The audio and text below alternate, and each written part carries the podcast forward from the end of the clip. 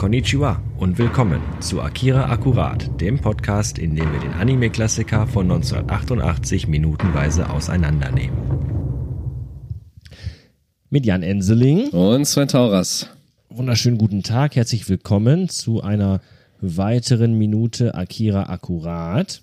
Zu naja, eigentlich zu einer weiteren Folge Akira Akkurat mit einer weiteren Minute Akira. So rum heißt es richtig. Ja, so ist es.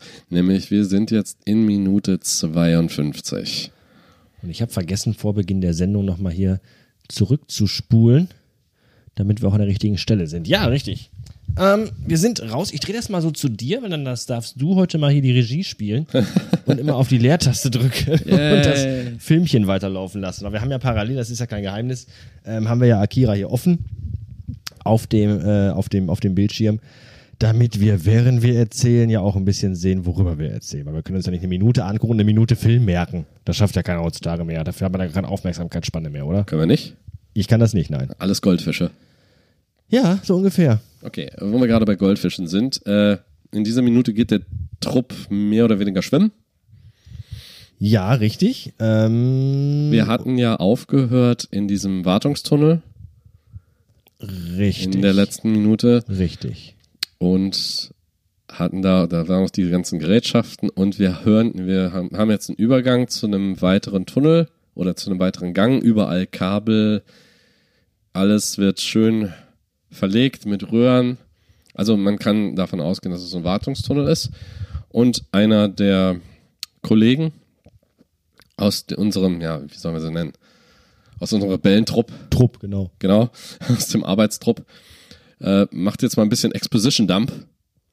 Wir sehen auch die Schatten dann über die Wände geistern und er, der Vordermann dann, der so direkt kommt, sagt, er erklärt dann, äh, wie viele dass in achtundfünfzig Blocks oder so wird kein Alarm ausgelöst. Und dann... Äh, er sagt, er sagt genau, es gibt achtundfünfzig Blocks, auf die der Computer nicht reagiert. Ah, genau das. Und die war's. Sind alle zwischen dem siebten und achten Kellergeschoss, glaube ich, sagt er.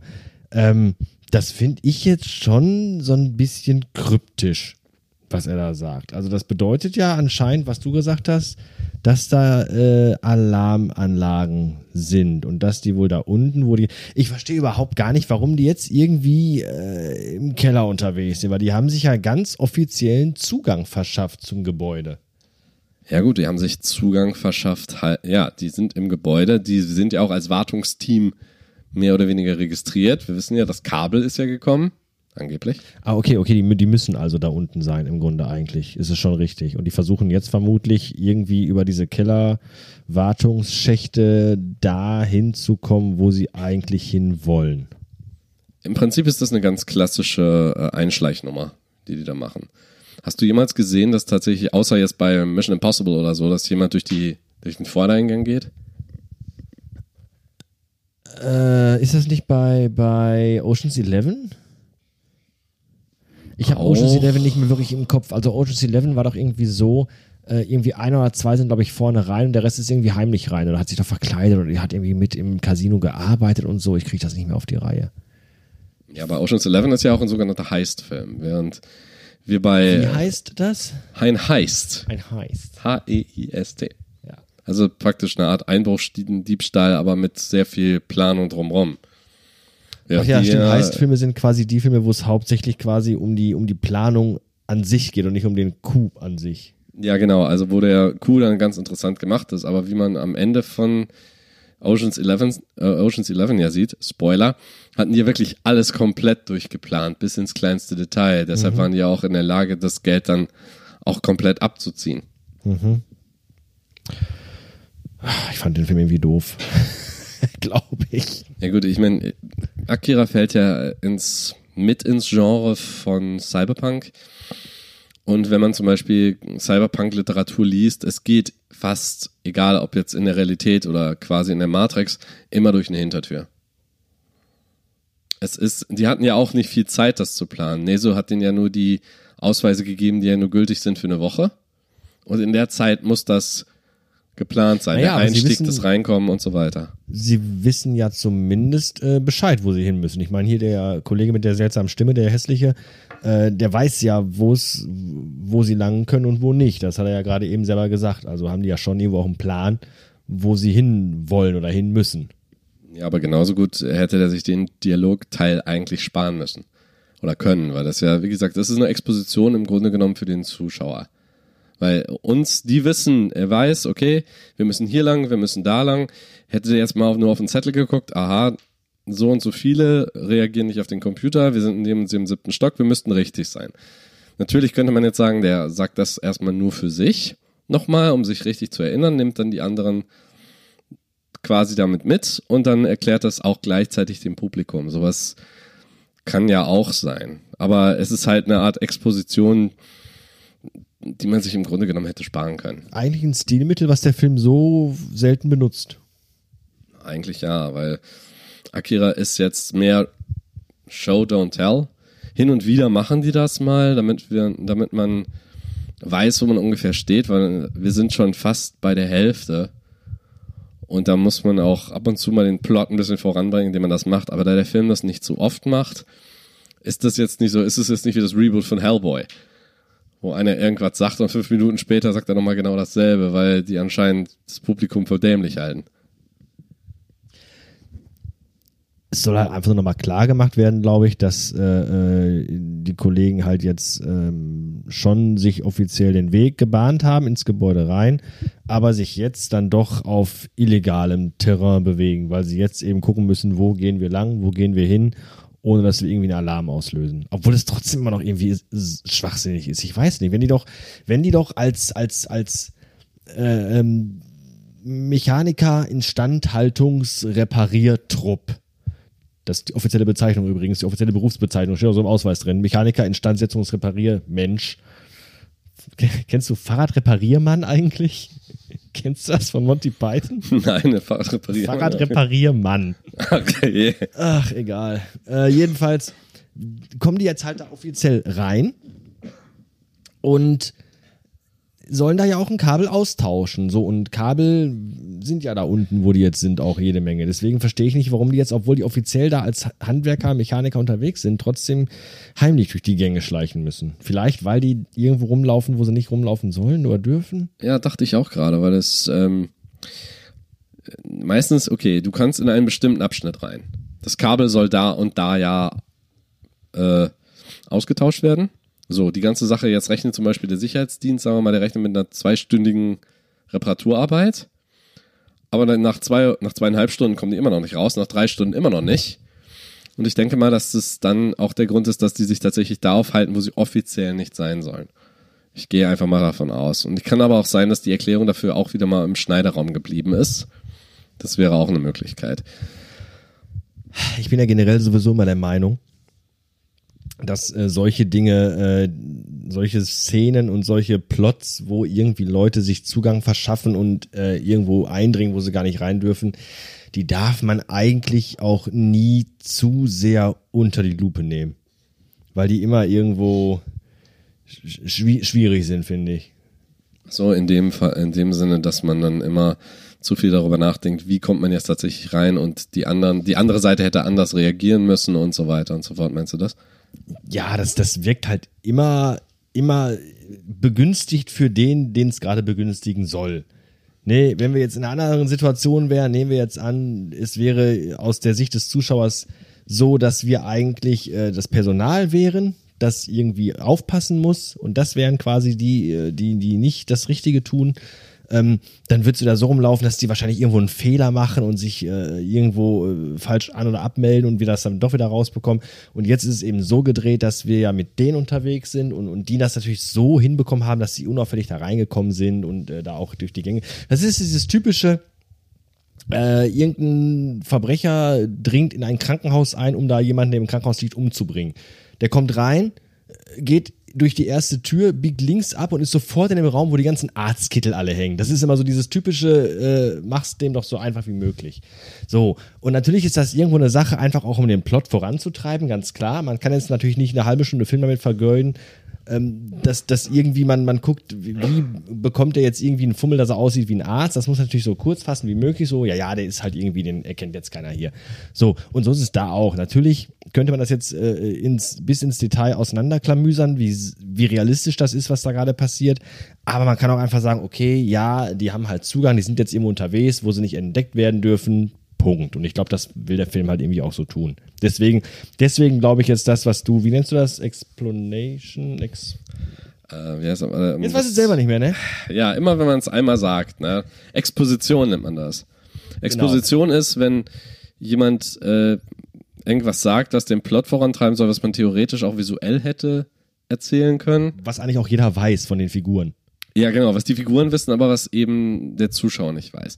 Und dann gibt es auch so ein Klischee namens Exposition Dump, wo du dann einen ganzen Haufen von diesen Informationen kriegst, ganz am Anfang oder irgendwo in der Mitte des Films und dann fünf Minuten später passiert genau das, worüber die dann geredet haben. Ich denke, ja, toll, ich hab's schon. Hättest du mir auch zeigen können, anstatt, anstatt mich zuzulabern. Ich glaube, deswegen ist es halt auch gemacht, ähm, einfach um zu sagen, okay, wir brechen jetzt mal eben runter, dass die Kollegen da unten unterwegs sind und äh, da illegal unterwegs sind und wollen das gar nicht so im Detail vertiefen. Und deswegen glaube ich einfach diese Aussage, um das irgendwie auf den Punkt zu bringen. Ja, das denke ich mal auch. Ja. Was wir allerdings visuell sehen, ist halt, die, die laufen da schön im Gänsemarsch hintereinander her. Unser Anführer quasi, dann kommt, ich glaube, Ryu, gefolgt von Kay. Das ist nicht Kay, das ist Kaneda. Dann kommt danach Kaneda. Mensch, ups. Ja, jetzt müsst ihr mal wissen, wann das benutzt, ne? Ja, ja. äh, sieben eins. So. Wer ist das denn? Das ist Kay. Wieso hat denn Kay keine Mütze auf? Ich dachte, das wäre Kay. Nee, aber Kay ist die einzige mit Brüsten da. Das wollte ich auch gerade sagen. Ich dachte ja. mir, spar dir das, das ist wieder so sexistisch, aber du hast recht. Das ist Faktum. Und danach kommt, glaube ich, Kaneda, was man nicht unbedingt erklären kann. So. Allerdings irgendwie eine seltsame Reihenfolge, wie das gerade, also das, wohl jetzt ist es wieder richtig, da ist wieder ja, dieser ja. hässliche, dann kommt Rio, dann Rio. kommt, aber da ist, das da ist, ist doch, das ja, ist doch das Kaneda. Kaneda, das stimmt schon. So, Kaneda springt jetzt rein. Ja, aber wer weiß, wie viel, dann kommt Kay und hinter dann Kaneda. Kommt Kay. Ja, wer weiß, aber wie viel Zeit jetzt noch dazwischen gegangen ist, seit, und aus diesen, durch diesen Tunnel sind und dann rausgekommen sind, ne? Ganz klar Anschlussfehler. Ja, klar. Das ja, pass- jetzt kannst du da sagen. Das hm. passiert immer mal wieder. Ich sag jetzt, ich sag jetzt gar nichts dazu. Das ist äh, auch falsch, weil wir machen nämlich Continu- einen Podcast und eigentlich ja. müssen wir die ganze Zeit was dazu sagen. Kontinuitätsfehler werden wohl vorkommen. Das ist sogar an einem, so an einem Meisterwerk wie Akira kommt das nicht vorbei. Nein, ist ja auch, auch gar nicht kein Vorwurf, ist nur eine Feststellung. Ja, ist auch richtig so. Aber was ich sagen wollte, ich wie gesagt, man, was visuell dann gezeigt wird, ist, die sind auf jeden Fall bewaffnet mit Maschinenpistolen. Mhm. Und äh, die sind wohl auf Ärger vorbereitet. Auf Ärger aus, auf Krawall gebürstet, wie man so schön ja, sagt. Ja, so kann man das natürlich auch sagen. In jedem Fall sind die jetzt wieder in so einem schönen Abwassersystem, das hatten wir ja schon mal. Äh, Kaneda hat ja bereits Erfahrung damit. Und äh, Rio meint, man sollten, die sollten nicht zu nah äh, in die Mitte gehen, denn da wird's tiefer. Das ist übrigens ein Abwassersystem mit ordentlich Strömung, ne? Oh ja, du da, guckst an da, den Rohren. Da. Ja, das ist auch wieder diese Details. In der Mitte sieht man, dass es stärker strömt. Ja. Wahrscheinlich geht es dann so ein bisschen... Und es schäumt und sprudelt. Ja, und Kanedas Nase ist nicht begeistert. Da gibt es einen Blick von aus einem Ablaufrohr in den Hauptgang, wo alle vorbeilaufen und so eine Ratte sitzt und dann erzählt Kaneda halt. Also wenn du das nicht riechst... Ja, hast du Schnupfen. Stimmt bei dir. Oder hast du Schnupfen, nicht. Fragt er. Ja. Also auf jeden Fall merkt er den Gestank. So, das geht wohl, der Gang verläuft weiter in ein weißes Kellergeschoss, die sind relativ groß. Und wir sehen uns erstmal nur aus dem Gang und ein leichter Lichtbogen fällt dann oben äh, an die Decke. Und wir sehen auch im Hintergrund diese, so ein rötlich-violett, wo violett in rötlich übergeht. Also das ist noch so eine, so eine T-Kreuzung, oder? Ja, sowas in der Richtung, könnte man sagen, ja. Das ist, da wirkt dann aber noch, man kann da davon ausgehen, dass dahinter noch etwas viel Größeres liegt, was noch Teil dieses Untergrundsystems ist, weil ja. wir können auch davon ausgehen, nach, den, nach dem Soundtrack, den es ja gibt, es gibt ja diesen Titel, der heißt Escape from the Underground Fortress und ich glaube, die stecken da jetzt auch mittendrin in, diesem, in dieser Untergrundfestung, unter dieser Arkologie. Heißt das Stück nicht Exodus from the Underground? Das könnte auch sein. Exodus from, ja, genau. Exodus from the Underground Fortress. Genau. Ja. Ist auch ein merkwürdig gewählter Titel, finde ich. Das kommt ja öfter vor im Sound. Wir haben Exodus, wir haben Requiem. Ähm, kommt ja, kommt ja in einem der späteren Stücke, das ist Requiem äh, als Titel. Das, und, und Requiem ist ja quasi auch so, so, so eine Art Toten äh, ähm, Konzert ist das falsche Wort. Wie nennt ja, man das Requiem denn? Ist da eigentlich nur eine, ja, es ist Gesang und musikalische Untermalung wie eine Art Totenmesse. Totenmesse, genau, richtig. Genau, und so, das ja. Exodus ist ja eigentlich der Auszug oder der Massenauszug, mhm. dafür war das ja gedacht. Äh, Escape hätte vielleicht ein bisschen besser gepasst, denke ich, deswegen habe ich das gesagt. Ja, richtig, aber wahrscheinlich ist, also es wird schon irgendwie, wenn die sich was dabei gedacht haben, irgendeine Absicht wird wohl dahinter stecken, welche immer das auch gewesen sein mag. Kann auch sein, dass jemand einfach das falsche Wort im Wörterbuch nachgeschlagen hat. Ne? Oder das Wort einfach mag. Oder das Wort einfach, ja, Exodus klingt dramatischer als Escape. Hm. Es klingt nicht unbedingt, es klingt dramatischer, es klingt aber irgendwie auch, ach, ich weiß gar nicht, schwerer, irgendwie so, so, so gewichtiger. Ja, normalerweise ist das auch schwer. Bedeutungsschwanger. Ja, das, weil dieser Begriff wird für gewöhnlich nur f- einem bestimmten Kontext verwendet. Ich finde Exodus schon einen recht biblischen Begriff eigentlich auch. Ist es ja auch. Das zweite Buch Mose heißt so. Richtig. Ich meine, ne, Exodus wird ja extra dafür verwendet, während ähm, zum Beispiel Escape ist ja viel breiter gestreut als Begriff. Ja. Ne? Aber hey. Aber erstmal muss man irgendwo drin sein, um rauszukommen. Und die stecken jetzt wirklich mittendrin. Der gesamte Trupp. Richtig, und wir sehen am Ende dieser, dieses Ganges, der dann in einer T-Kreuzung endet, sehen wir halt, wie du schon gesagt hast gerade, an der Decke, ähm, ja, ich sag jetzt mal einen Lichtkegel aufkommen oder, oder es wird auf jeden Fall heller an der Decke, was, was indiziert, dass da wohl irgendwas mit Scheinwerfern oder Taschenlampen, das wissen wir noch nicht, kommt. Warum hat der eigentlich eine rosafarbene Umhängetasche dabei, der Typ? Kannst du genauso gut Kaneda fragen, warum er dieses lachsfarbene Hemd anhatte, ne? Ja, das ist irgendwie so ein wiederkehrender, wiederkehrender Farbcode, oder? Lachsfarben. Wir haben die Farbe, wir werden sie benutzen. Ich möchte bitte eine fleischfarbene Badekappe. Das ist doch, das ist doch rosa. Ja, ja. Der hat so einen rosa Kasten dabei, so, so einen rosa Brotkasten. Ist ein Einbruchwerkzeug drin. Würde ich mal ganz blöd sagen. Wer ist er denn hier eigentlich hinten? Das ist der, das ist der, äh, Das ist der Bruder von Ryu, der, der Typ, der so ähnlich aussieht. Ja, der hat doch gar keinen Schnäuzer, der müsste eigentlich auch einen Schnäuzer haben. Ist er einfach vergessen worden zu malen, dass das jemand anderes? Vielleicht, kann auch sein, dass durch die Animation irgendwie daneben gegangen ist. Naja, jedenfalls sind sie entdeckt worden. Ja, das auf jeden Fall. Und alles geht in Deckung, alles drückt sich an die Seite. Bis auf Kaneda. Ja, Kaneda steht irgendwie nur da. Und alle rufen halt äh, in Deckung und, und versteckt euch und er sagt irgendwie, ja. Wo denn? Wo denn? Das ist geil. Und dann ist der, der andere Kollege hinter ihm, springt ihn an und platsch. Also man sieht den ganz, ganz dünnen Schnauz, glaube ich. Vor allem alle anderen verstecken sich halt irgendwie jetzt äh, in den, in den parallel laufenden genau, in den Schächten, in den Nebenschächten, außer halt der Typ, der mit, mit, mit, mit Kaneda einfach irgendwie jetzt sich unter Wasser drückt. Ja, stimmt. Aber das ist auch, auch fies. Kannst du dir das vorstellen, dass da einer, der schnappt dich da von hinten und platsch, dann landest du ihn wieder in dieser Brühe. Es ist auch ein schöner Platscher, also das muss man schon sagen. Jetzt kommen die Lichtkegel näher. Mhm, genau. Und da die nicht zucken und flackern, vermute ich jetzt einfach mal, da kommt halt irgendwie was gefahren. Weil, ja. weil so Taschenlampen, wenn du Taschenlampen hättest, äh, die würden halt schon irgendwie rumflackern ja, und hin und her suchen. Ähm, wenn ich mit einem Fahrzeug komme, dann kommt halt einfach ein, mhm. ein ruhiger Strahl oder ein ja, genau, ruhiger Lichtkegel. Das ist interessanter. Man sieht kein Fahrzeug, sondern es ist mehr so... Der Strahl kommt auf jeden Fall von hinten, aber das scheint wohl irgendeine Lichtkette zu sein außerhalb unseres Sichtfelds. Vor allem ist es auch ein bisschen seltsam, dass der Strahl nur an die Decke geht. Ja eben, das habe ich genau. Und dann erst sieht man am Ende des Tunnels was tatsächlich aufblitzen. Da hast du jetzt aber genau im richtigen Moment die Pausentaste gedrückt, weil jetzt wirklich so, so, ein, so ein richtiger, richtiger äh, Lichteffekt da ist. Lichteffekt, also richtig grell. Flash. Ja genau, es ist richtig grell jetzt gerade. Und das ging, wir hatten diesen Flash, der ging jetzt gerade da durch. Das Licht geht über das Wasser, gerade in der Mitte, wo es tiefer ist. Erstmal ist alles total still, nichts rührt sich. Wir sehen, Rio, der hat sich in eine dieser Nischen gedrückt, wo man die ja, vergitterte Durchgänge oder sowas sieht. Ah, mit einer geilen Körperhaltung, oder? Ja, richtig. Also so So ein bisschen, bisschen so Breakdancer-mäßig. Richtig zu, so ein bisschen leicht zusammengekauert. Kurz davor, ein Rap-Album rauszubringen. Rio and the Rap Rats. Rio and the Rap Rats. Also.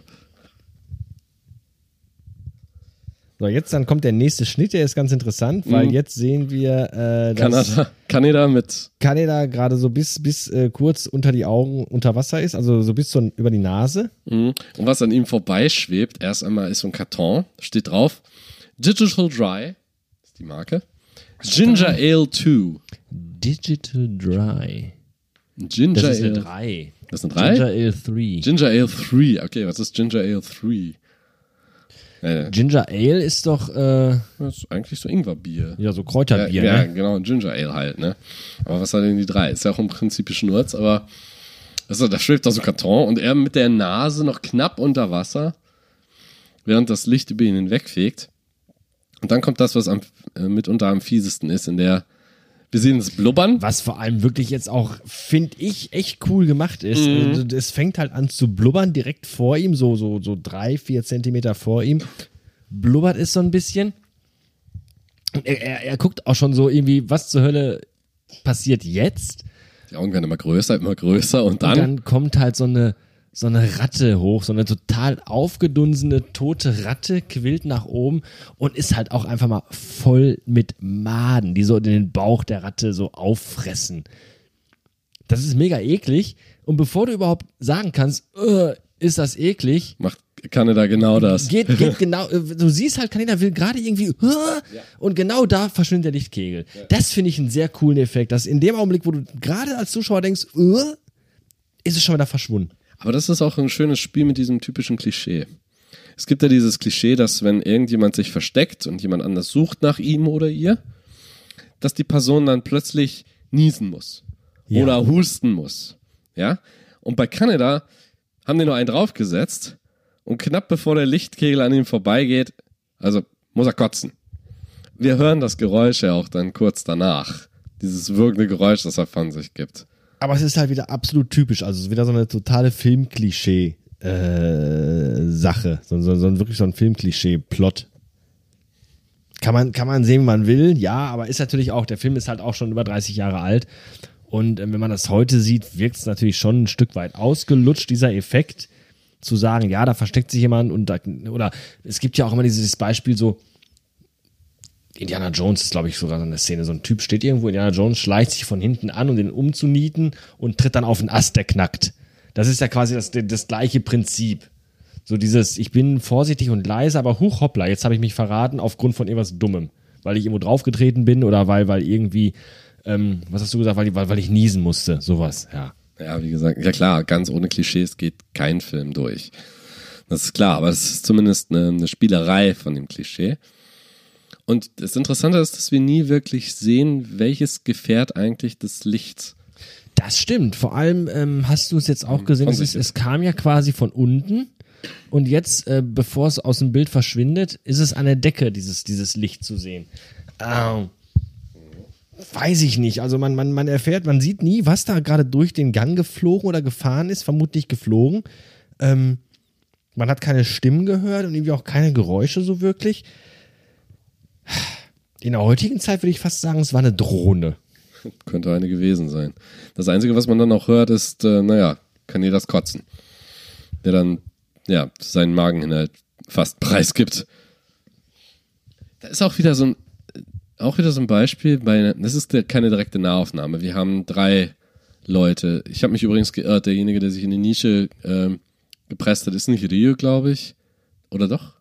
Rio ist, glaube ich, da. Ist, ist der andere, der Kaneda dann, der Namenlose, der Kaneda ins Wasser ge- äh, gedrückt hat. Und Kaneda, der dann total angeekelten Gesichtsausdruck hat, die Augen fest zugekniffen, hält sich den Hals, die Zunge g- guckt raus, ganz rot. Aber das Interessante ist, dass er da wirklich fast schon cartoonhaft wirkt irgendwie.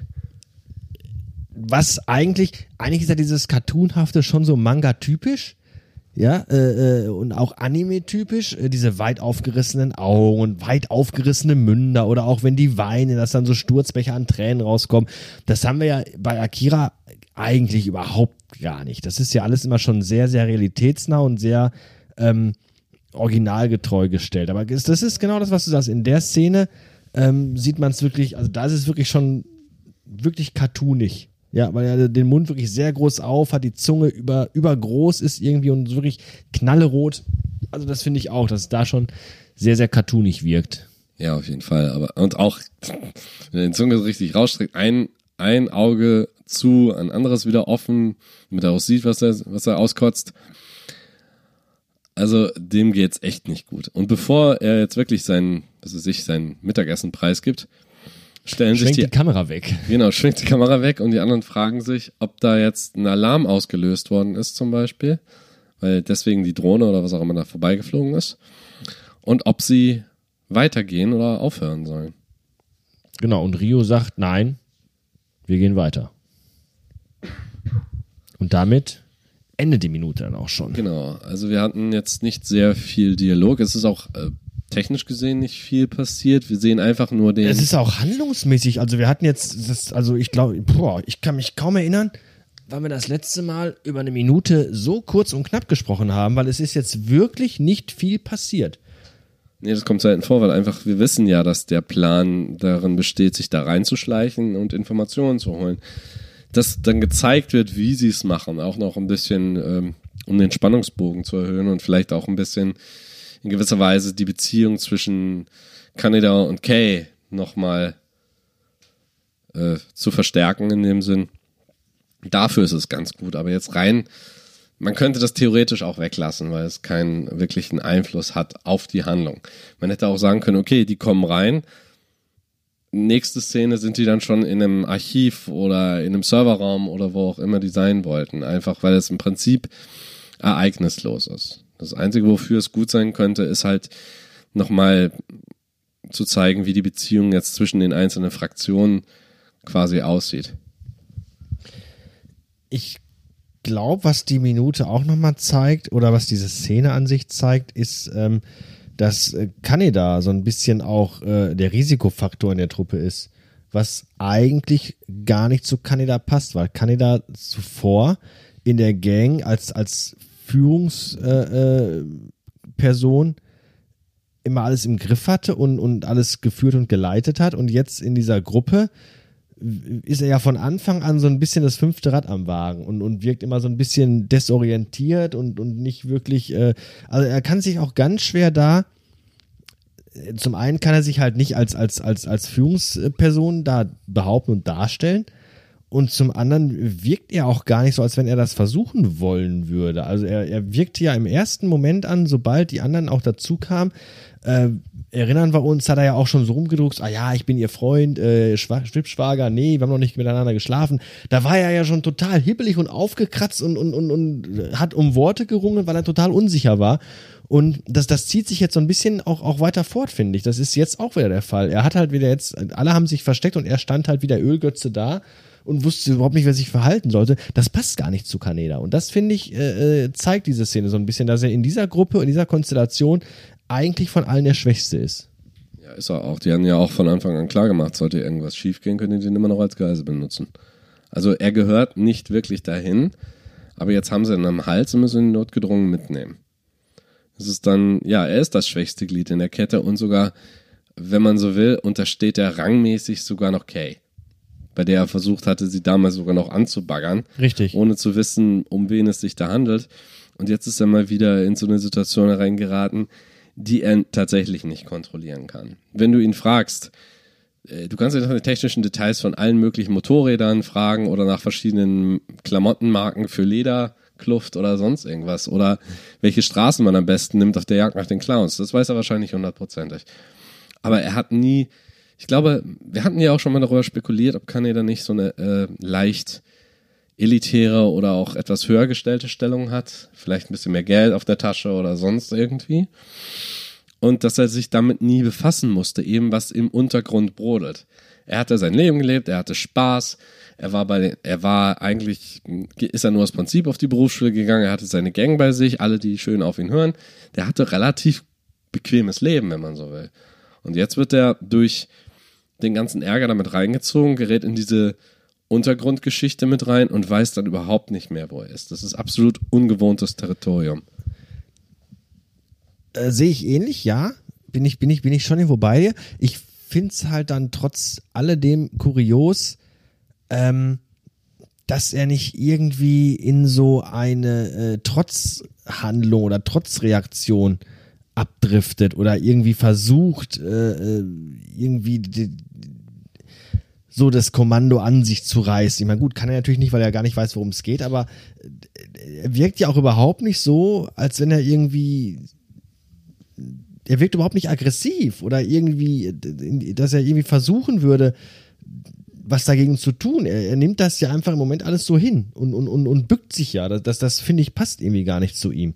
Das, er, er wirkt relativ unsicher und schwach im Moment. Und das, selbst wenn man jetzt guckt, wie Kaneda vorher war oder, oder wie er generell eigentlich so, so vom Charakter her ist und wie er jetzt dann einfach wirkt, passt das nicht, weil man, man, man würde ihn so nicht einschätzen. Man würde einschätzen, dass er irgendwie rumzickt und, und, und äh, äh, was glaubt ihr eigentlich, wer ihr seid, dass ich mit euch mitkomme? So, so, so einen Scheiß mache ich nicht. Aber so reagiert er eben halt gar nicht, sondern er ist total gebückt und, und macht einfach, was ihm befohlen wird. Ja gut, wir haben aber auch festgestellt, dass Kaneda ist ein Opportunist. Das wissen wir ja. Und er kann sich zumindest bis zu einem gewissen Grad in bestimmte Situationen hineindenken. Das hatten wir bei der Jagd auf die Clowns, als er dann äh, Tetsu und Kaori gerettet hat vor den Clowns.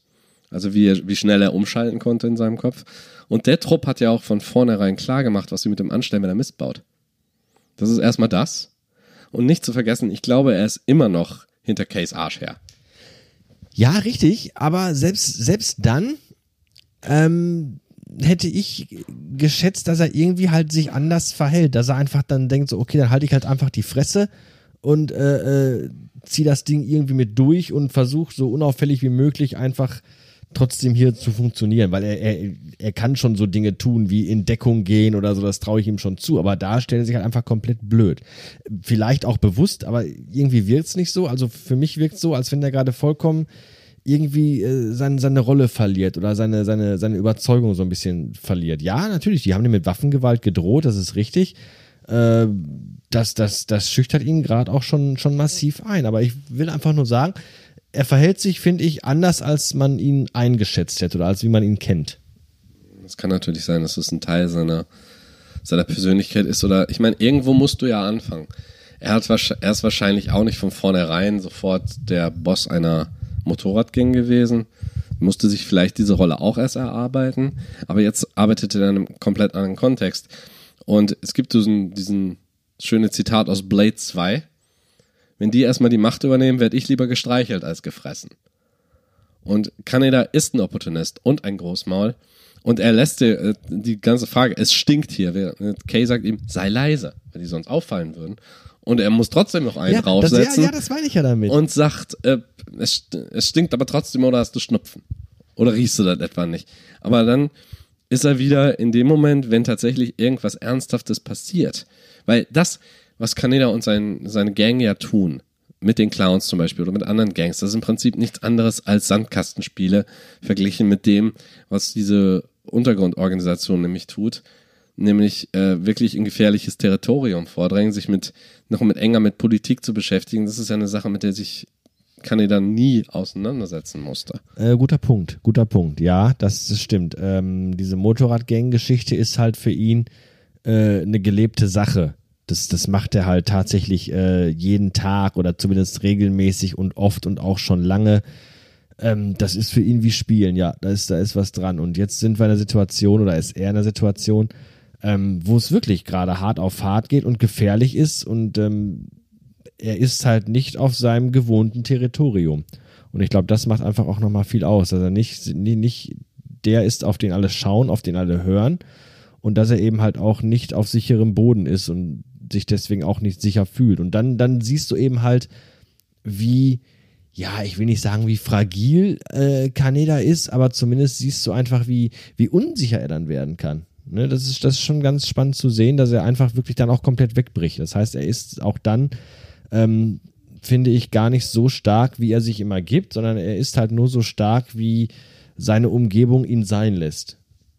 Das, das finde ich so ein bisschen, so, so, so, das kann man so ein bisschen da, daraus lesen, finde ich.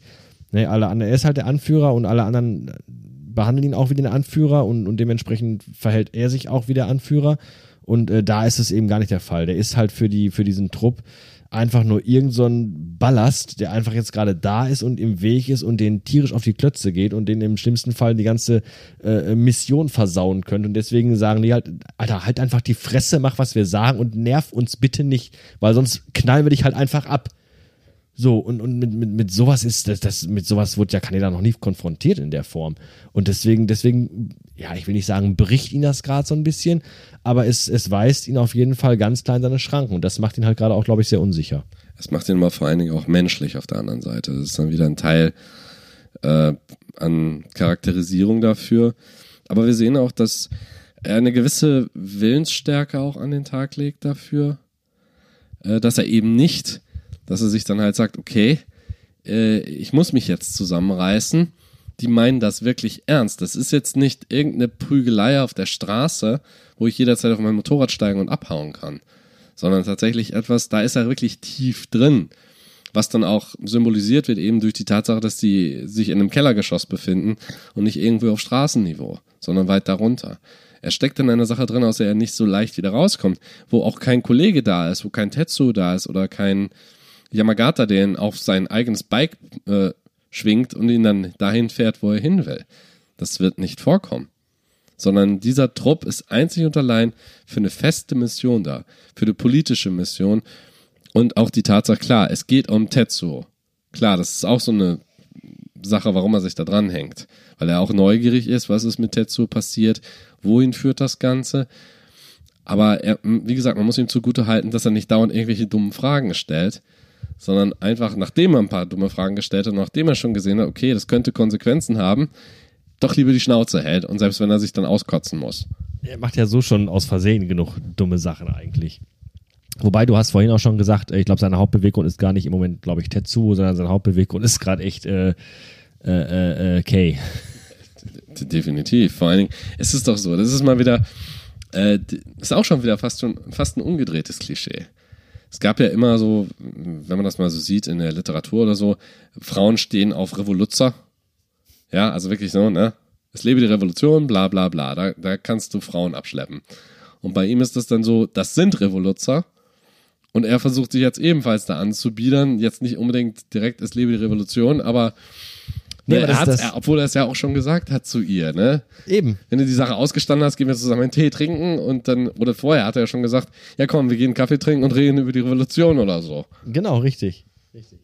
Ne, er hat es ja versucht und jetzt hat er sogar noch Gelegenheit, nochmal zu beweisen, dass er, wenn auch nur am Rande, tatsächlich mit diesem Trupp mithalten kann, aber ist halt noch sehr, sehr wackelig dabei. Auf jeden Fall sieht er gerade dafür, dass er Kay eigentlich irgendwie so ein bisschen auch beeindrucken möchte und so ein bisschen von sich zeigen möchte, äh, halt nicht wirklich gut aus, muss man mal ganz klar sagen. Also das ist nicht, glaube ich, aktuell so, dass Kay irgendwie denkt, wow, was für ein heißer Typ. Ich nee, denke, der gibt überhaupt keine nicht. gute Figur ab. Der gibt gerade keine gute Figur ab. Und was er ist, ist eher der Ritter von der traurigen Gestalt gerade. Ja, so ein bisschen.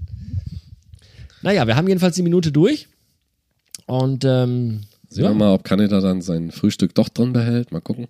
Genau, schauen wir mal. Bis hierhin danken wir für die Aufmerksamkeit und sagen bis zum nächsten Mal. Ja, vielen Dank fürs Zuhören und bleibt uns gewogen. Macht das. Tschüss. Ciao.